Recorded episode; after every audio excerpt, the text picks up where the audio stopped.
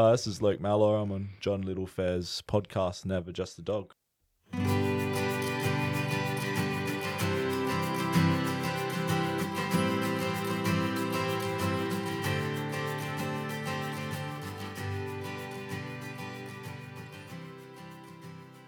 Great to have you here.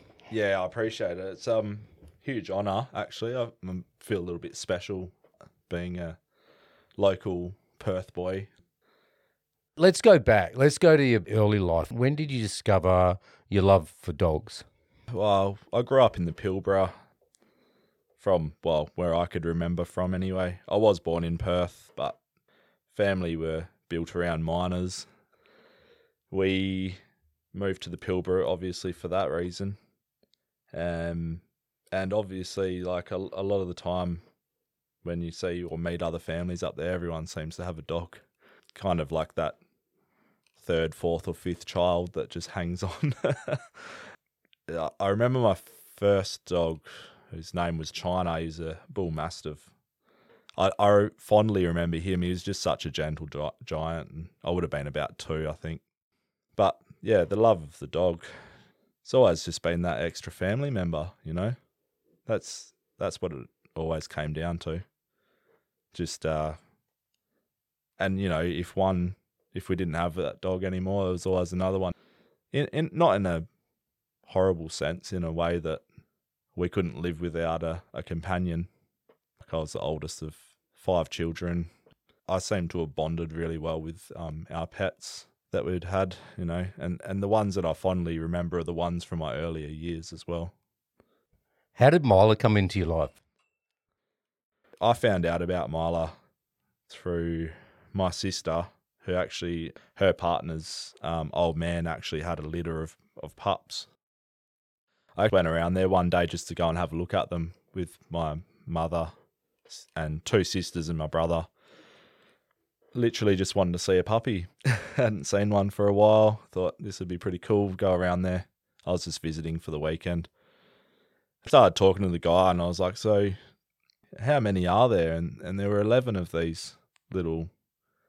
It's hard to even know what type of dog they were. They were they were Bitzers, but um, the mother was a an, an American Staffy, and from what he reckons, it's it was either a a, a Labrador or a Labrador cross staff Staffy Mastiff, or you know, this guy didn't have a clue what what this dog was, but she was the run of litter out of 11 and i my first picture of her was watching puppies try and get milk from the mother. Basically she couldn't get in couldn't get in for a feed and i just asked questions. I was like what's what's the go with this one down here? You know is there anything different about her? He said nah nah she's just smaller than the rest of them but um we just feed her mints. It's like mints. How old are they? Seven weeks old, eating mints, and I was like, "Ah, oh, that's yeah, no, I'm going to take that one." It was a decision that I made without consulting my partner of the t- at the time, and I just had to make that decision based on a feeling that I had in my heart that that what he was doing with with Mila at the time wasn't wasn't appropriate, It wasn't fair. Um, you know, these other bigger dogs were going to get snapped up before anyway. And I thought, you know, I'll give him a hundred bucks keep him happy and stop asking questions. And um, she was a gorgeous dog, absolutely gorgeous dog. So Sometimes it's the runt of litter that Yeah. we're drawn to, isn't it? it absolutely is. Yeah, I, I'm a bit of a softie when it comes to um that that side of it. It's just sort of if if I remember back on it correctly, it was sort of surreal. Um, I couldn't take her home straight away. I had to wait a couple of weeks, but I did want to take her take her right there and then, you know, and, and that was um yeah, it was it was an emotional day for me because that obviously I hadn't had my own dog ever in my whole life. She did fill a little bit of a hole in my life, something that I needed at the time, and um, yeah, little run, tiny little thing, absolutely tiny little thing, just in the palm of your hand, and it's kind of like that first child that you have, you know. it's a, it's a similar feeling. Um, I'm a bit of a sucker for a dog, so yeah. When you say filled a hole for you at Mm. that time, how, how did Mila do that? What was your life like when you brought Mila home? I was just moved back from Queensland at the time. I'd been through a, gna- I'll say a gnarly breakup. It was it was a nasty breakup. It was it was a three year relationship where it was probably the best thing that was happening in my life at the time through my apprenticeship as a as an electrician as well. Coming back over to Perth, I was very unsure as to why I actually came back. I questioned it every single day. I struggled to find work, struggled to find motivation. Um, I was sort of living out in the sticks of Perth, 100 miles from anywhere. I had friends and family here that some friends I hadn't seen in 10 years, some family I hadn't seen in two or three. Even my closest family, I haven't really hadn't really spent that much time with Mila. You know, that was it. You've got a mate there with you. And that's that's what I didn't have for a long time. Um, when I moved back to Perth, I didn't have that. So So you have Mila, and then you have a work accident. I have I have Mila for two years already. So I was um 2012. So Mila would have been all of one and a half, two years old. So I had a work accident, a, a pretty pretty bad one actually. Had a had second, third degree and superficial burns to I think it was something like fifty two percent of my body.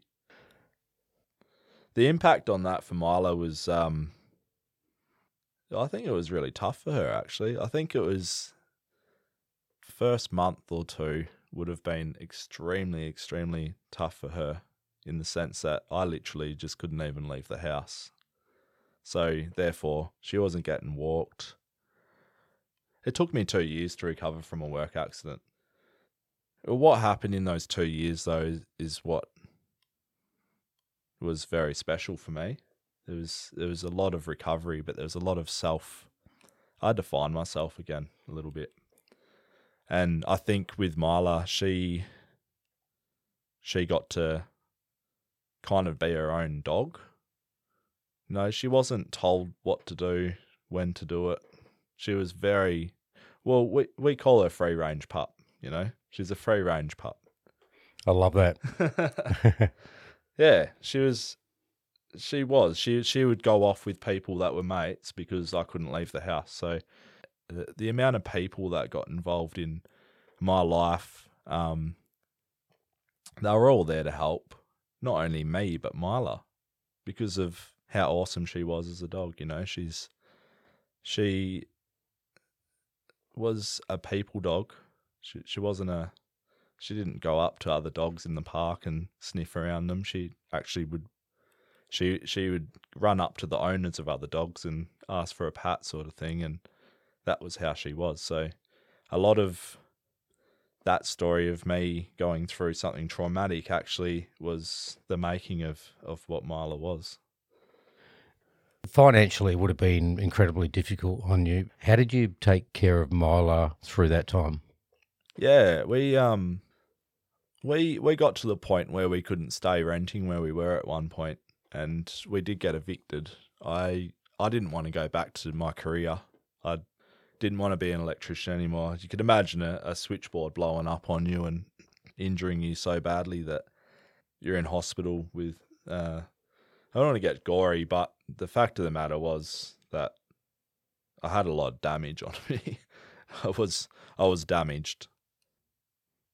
Mila struggled through it because we, well, and the fact that we hadn't didn't have any money coming in.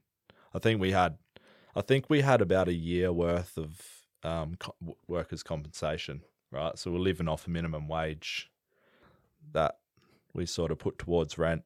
Had to get people to move into the house as well. Had to fill in rooms, which meant that we had a lot of people coming and going over that year we probably had four five different tenants come through that rental. And and that, that alone, you know, the trauma that that puts under that puts Mila under already just there with that. The financial side was that we basically either I ate or she ate. It got to the point where it was this Mila ate um, a lot of the time, only due to the fact that even though I had people around me that were close saying, "You got to give her up," I refused to because I always thought if I didn't have Mila, that this it's not worth going on with. Really, I'm, I was happy to feed her before I ate. So, Luke, what happened next? I understand you had to move out of that rental. What happened with you and Mila? We did have to leave. We um, loaded up the old Jag. Mila was well accustomed to the front seat of that old that old beastie car that I used to own, and sort of went hand in hand with Mila.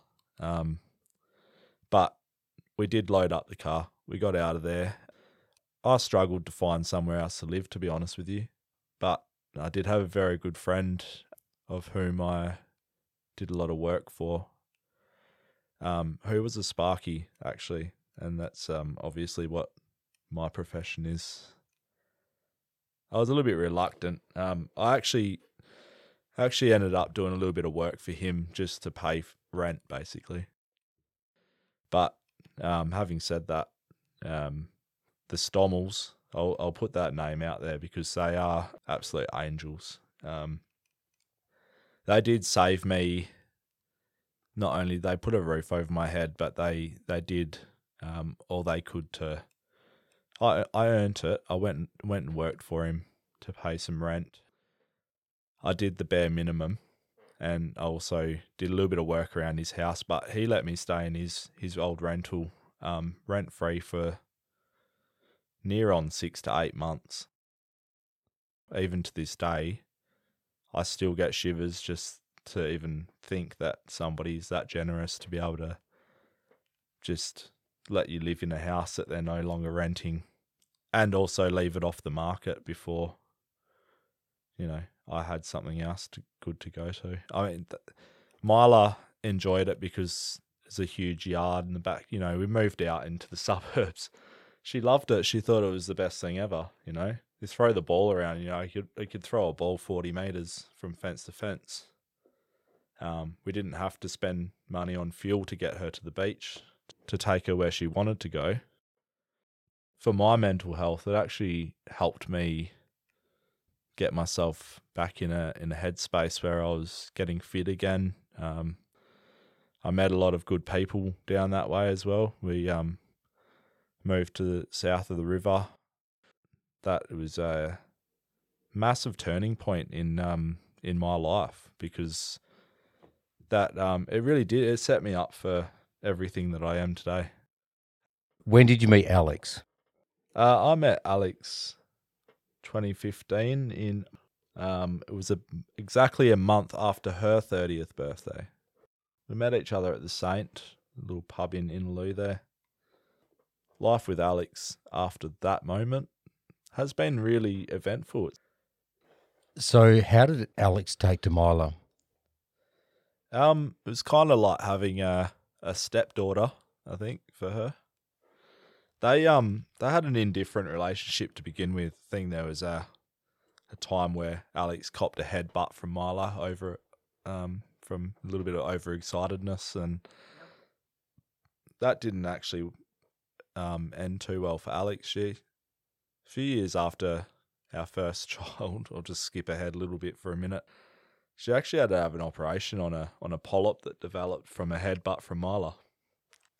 So it was indifferent in the sense that it was a love hate hate love relationship between them, but Alex is also a massive dog lover. So she saw something in Mila that maybe I neglected, like a, a need for that feminine touch and love and you know who's going to wrap me up in my blanket sort of thing you know and Mila enjoyed the cuddles on the on the bed and the um, you know, even if she was sleeping outside that night, she had to be tucked in.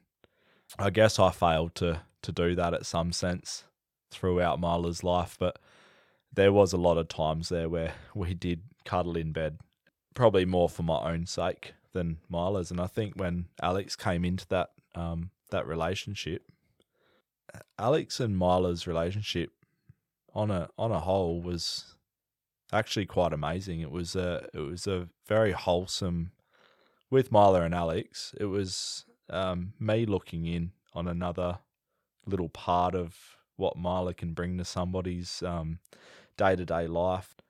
It wasn't long before me and Alex lived together. I mean, we're talking three months, but even when we weren't living together, she was around a lot and just that tail wag, you know, like that um, the whole bum that shuffles at the back with the double legs, you know. That was that was that, you know, oh, they like each other, so it's okay. Bum wiggle. Yeah, the bum wiggle. There you go. It was um it kind of made me grow feelings for Alex like more than maybe if I didn't have Mila because I think Mila knew the type of person Alex was before I knew the type of person Alex was. So Mila made that decision for me very quickly with Alex and I'll forever be grateful for that. Fast forward a little bit in time. Yeah. Alex is pregnant with then to be a daughter, Yeah. and then Eliza's born. Yeah. Eliza's birth was it was actually like the most amazing thing ever. Like Eliza was born and we yeah, it was a long time in the hospital. We we got um we got her home back to the in-laws house actually. We got to spend some quality time with the in-laws, the family were around. Everything was um, beautiful baby, healthy, big, plump, rosy cheeks, feeding. We hadn't met Mila yet. Mila was still at, at well, she was being looked after by the in-laws, but we actually we kept her away for as long as possible. We, she's a boy. She's a boisterous dog. She she would run around and jump up on people to say hello. Mila and Eliza met. I don't really remember the exact time because I think maybe I was in La La Land still over how awesome Eliza was, but I remember Mila would go up and sniff, and Alex was like, "No, no, don't, you know, stay away." Just really gentle, um, just just mothering Eliza, um, as as she should. She did a really great job, and and and is due to what type of dog Mila was. She was she was very boisterous and inquisitive and sniffing around, and obviously it was going to be a hard task having a dog and a newborn in a house.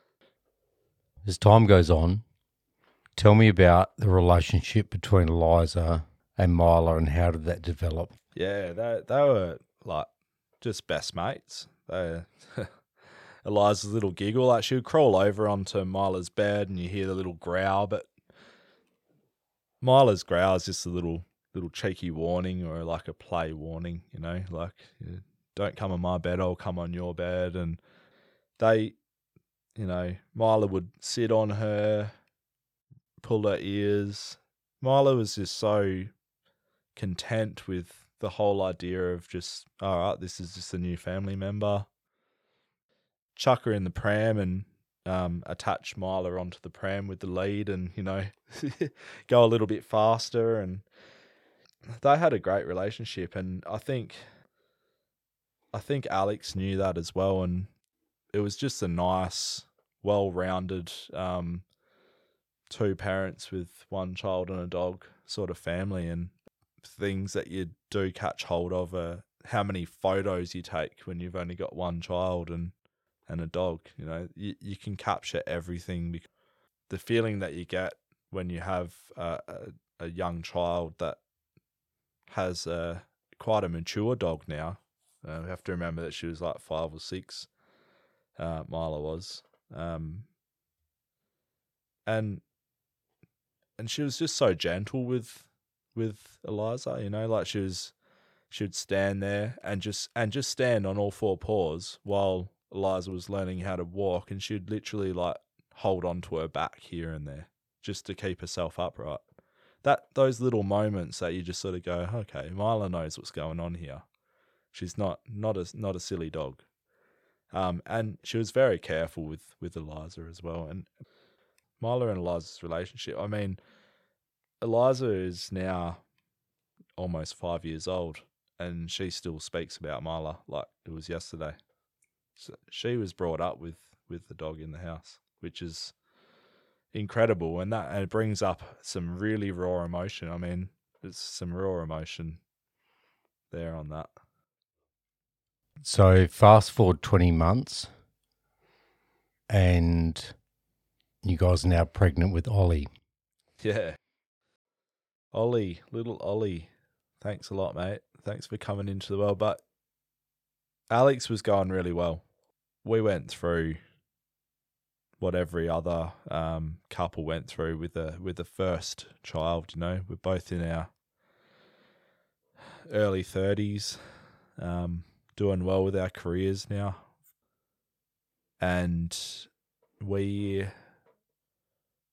we were ready to sort of just get on with life at this point in time. You know, Eliza's about yeah, like you said, 20, what, 20 to twenty two months old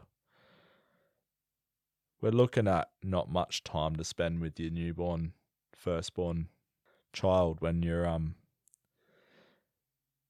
when you're trying to get things moving. Like we um you know like I was working for for a company, a robotics company at the time, and started getting leadership roles and all these awesome little things were coming up and Alex was talking about going back to work and you know, the, the, the headspace we were in was the right headspace. We'll say it's the right headspace for the typical Australian young adult um, that's just had their first child. I mean, Alex was happy, Eliza was happy, Mila was happy, and I was doing great things um, to support a family as well. Um, I was definitely getting myself up to that that speed Ollie put a bit of a halt on a fair few things. Is Alex not obviously being able to go back to work was a massive thing. What I sort of looked towards was supporting her in every way I could. Financially, mostly. I think emotionally, I was definitely detached. In a sense, I, I was looking, I wasn't looking far enough into the future on um, what was going to happen, you know, down the track um, financially, and I've been there before with Mila. I should have I, I should have taken that as a as a lesson, and I, but I also remember that my circumstances had changed a lot from that sense. My career was shooting off. And again, I say it like my career, but obviously Alex was still at home um, with the news that we are going to have a second child within within 22 months you know, and that was something that I managed to get away from day to day because I got to go to work and, and leave the house and leave the dog there. My support network, as in myself, I, I wasn't there for them at those early early stages of um of Alex's second pregnancy. So I think in that sense, I think um in regards to where Mila was at as well. Um, things just got harder and harder and harder. The it's kind of like Groundhog Day. You know, wake up. She's another day pregnant. Eliza gets harder because she's walking. She's eating, just starting to eat solids. You know, you, you're trying to, and you, you're a first time parent as well. You, you're trying to learn how to do all these parenting things, these things that no one tells you about, that you got to learn. And I wasn't learning for myself. I wasn't reading anything about how to. I, I learned from my parents. I learned from my mum. I went through.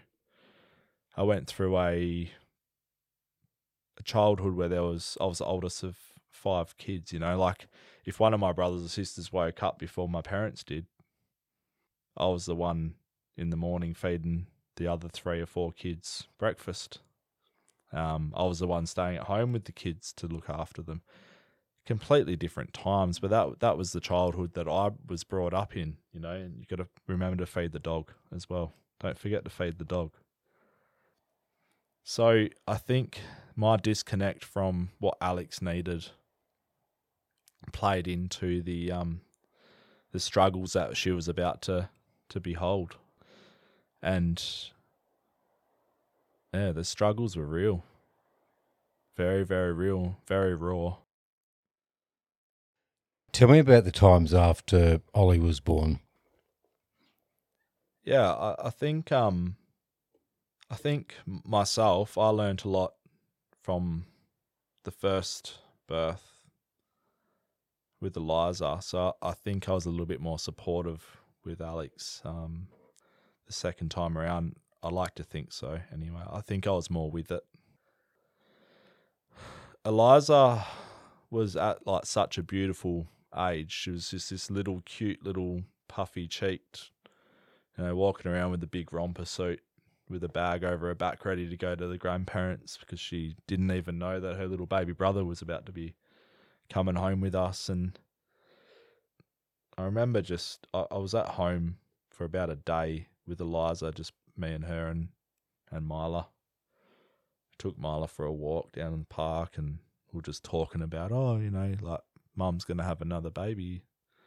You know, you're talking to a twenty month old kid only learnt how to walk, you know, six months ago and starting to have a couple of words and you're going through all these emotions and I didn't really think too much about it. As Ollie was born, it was it was joyous. It was beautiful. Like it was it was actually quite from my memory of it, possibly not as much of a connection as I had with Eliza, but just sight. We we didn't know what we were having. We didn't know if we are having a girl or a boy or anything like that. We we went home you know, and it was just very still. The the air was a bit still and stiff, and it wasn't the same feeling as when you have your first kid. Everything, everyone wants to see the baby, and and everything rolls on, and you know, Mila, Mila. I remember Mila just saying Ollie and just going, not another one. That you could just see see what she was like. She's just not another, not another one, you know.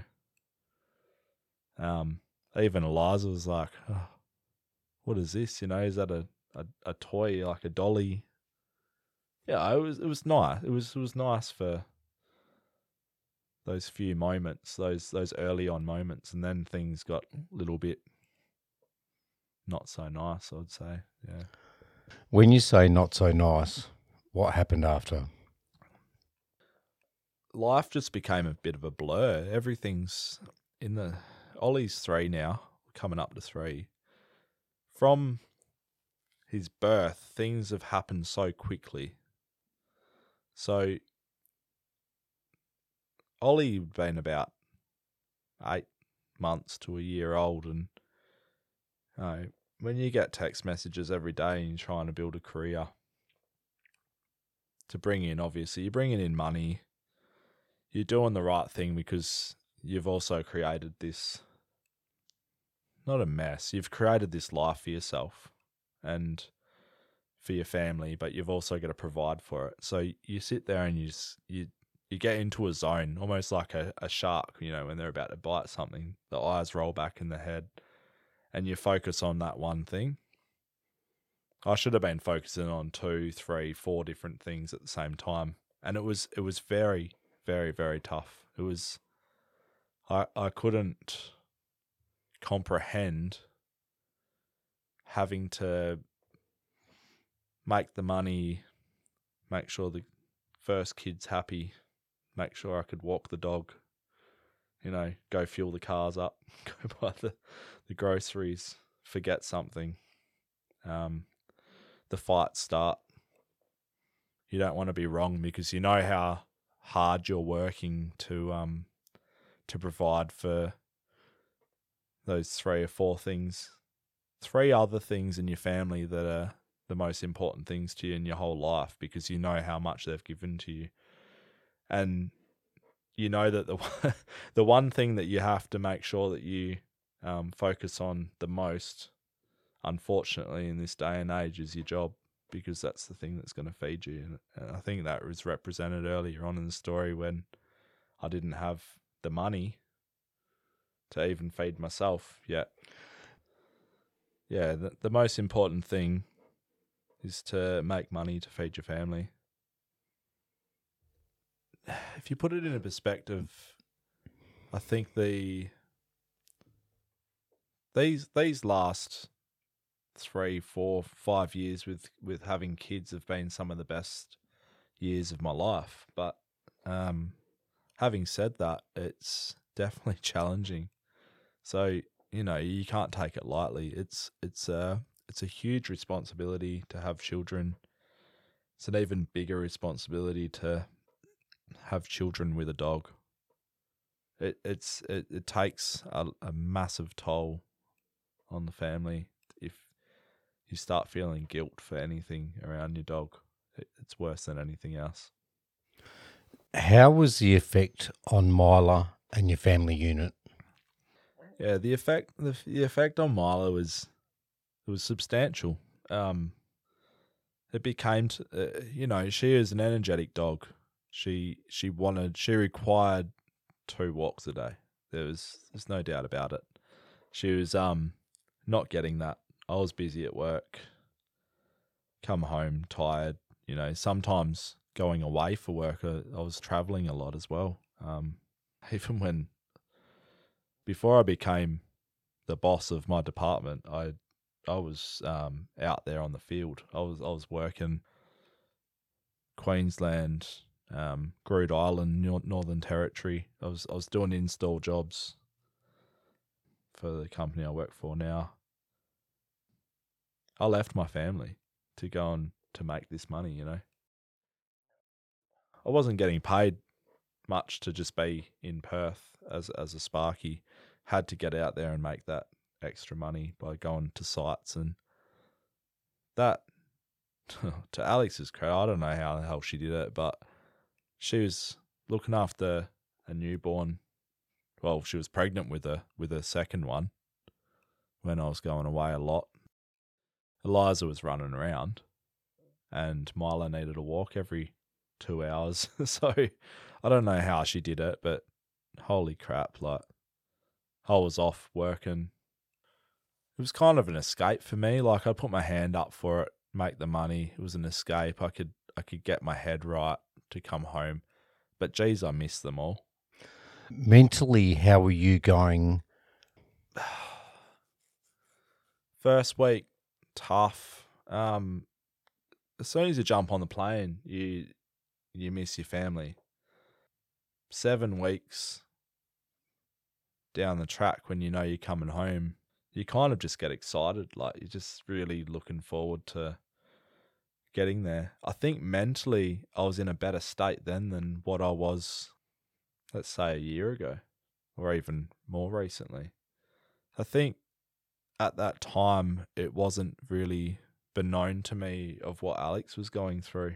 We this has been a gradual it's been such a gradual sort of thing with Alex. Like, um, her mental health and her state. Uh, uh, I've I've had support from my company that I work for to allow her to take time away and for me to be at home to look after Eliza while she goes into, you know, she's been into like Glengarry Hospital and she's done, you know, sleep therapy for Ollie because he wouldn't sleep and she was up every night. And I struggled to get up to the kids like if I sleep, I'm asleep, you know, and that's not helpful. I think my mental state leaving the family was that I was doing something good for the family. I think in my head, I'm doing this for my family, so that made me happy. But I don't think I was sensitive to the the way that Alex felt about it. I think she was she's quick to put her hand up and say that's you know, she's a really tough woman. She she's uh hands down, probably the toughest woman I've ever met in my my entire life. Luke, what happened to Mila? Yeah, Mila. We couldn't um, facilitate a place for her in our family any longer. We we we struggled to be able to give her the life that she deserved. Um, families are hard, like kids, kids, and going through things outside of just walking your dog in the afternoon. Um, they become impossible. People that are going through these sorts of things can't put anything before themselves than themselves. You can't um you shouldn't be you shouldn't be feeling feeling guilty for not being able to take your dog for a walk. It it's not natural to to be a um to be in a position where you can't like come home from work and just simply drop everything and go and take your dog out or do what you used to do. You can't just throw her in the old jag and and drive down to the beach um, in the afternoon and watch the sunset. You know, you can't do that anymore. That those all these things go out the door. Um, you know, in, in the best times of Mila's life, uh, we had to give her up. There, there's nothing. We we discussed this over a year and a half that it was too tough. Mila was a massive part of a lot of angst and anxiety um, around how our family was and the things, the mental health and everything that was going on in our family at the time. Two young children. Alex was struggling. I was off everywhere doing what I had to do to make an income.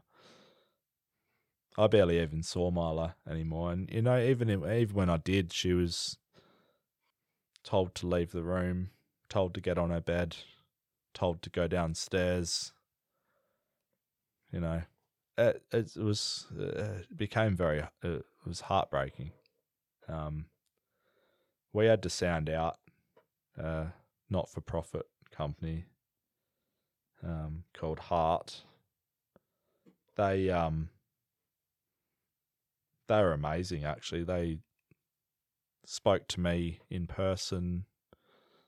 They made sure that what the decision we were making was the right decision for us, and we didn't even know. We didn't even know if it was the right decision. We probably still don't. I, I don't. I'm not sure. I think it was, but the one thing that keeps me going every day is just um, knowing or, or wanting to know or believe that she is having the life that she deserves to have it in her older age. I know she would be around the 10, 11 year mark now. She's probably a dog that would live to 12, 13. She, I, I don't know. I, it was a, I'll just say that it was a really long thought out process. It wasn't something we just went one week and went, we can't have her anymore. We we probably did it. We overdid it by about a year, I reckon, because at the end of the day, she deserved more than what we were giving her. And this company, you know, the hardest thing for me was um, they give you a form.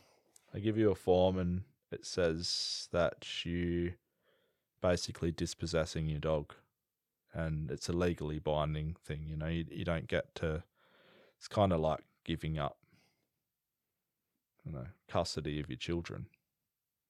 In a sense, you know, you don't you don't see them. You don't get to pat them anymore. They're they're moved away from you.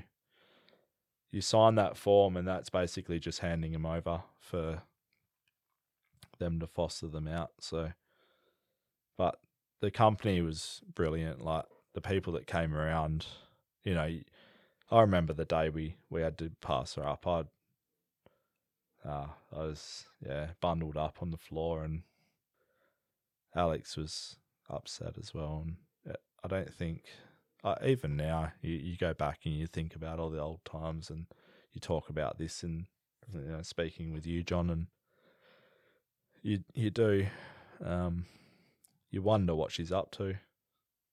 You know, she's like an old friend now. You, you've, she was my daughter, so to speak, and I took her from a very young age at uh, seven weeks old, you know, and she's no longer in our family. So, yeah, it's tough. Um, think, uh, yeah, I reckon there's probably three or four days in a row where Eliza will bring her up. You know, I miss Mila, I miss Mila, but we um we just have to stand by the idea that we've done the right thing. I, I think a lot of families out there, if you're um if you feel guilty giving up a a dog for the sake of your family and um just try and remember that you have to put the dog first in that sense. I think you have to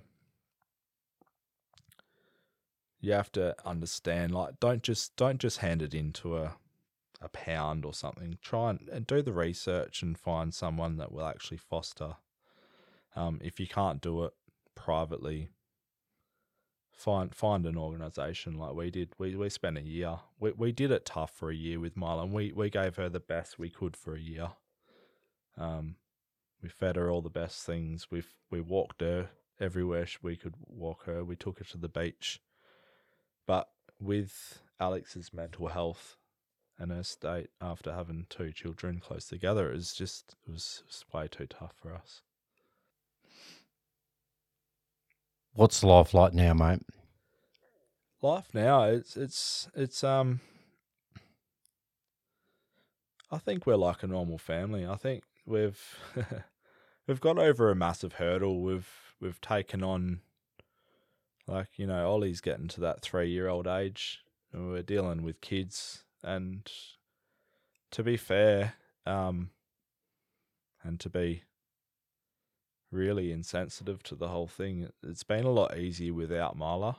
Um, I'll put that out there. It's really important to to not understate that. You know, at the end of the day, um, without Mila, it's been easier Be- because we know it's this one thing we, we got to take off our plate. And that's why we took the time to really find the right place for her to go, you know, and the right people to take her away from us and, and do what they had to do is ripping the band aid off. We still have our moments. Alex is still going through a lot of um, postnatal depression and um, there's a lot of things that are just everyday things that don't really gel and you know and we but we you know Alex is working now I've stepped up again in my role we focus a lot on our family as in the kids and what we can do better for them and I think it's just important. And what we do when we're at parks is we actually, you know, Eliza loves dogs. Like she'll go up. Life is certainly better. Yeah, things have come full circle. You know, like it's um, yeah, still miss Mila. Like there, there's moments there where you sit there and you're like, geez, I wouldn't mind just having Mila sit next to me while I have a beer this afternoon. And um, they're the moments that I do miss a lot, you know, and, and it's yeah. Luke, thank you so much for coming and sharing your journey. Thanks, John. I really appreciate that. I hope it helps people out there in the community just to think that, um, you know, dogs are important in families and they're also important to make sure you do the right thing by them and make the right choices as well. So, no, I appreciate you having me on board. it's, it's been really nice.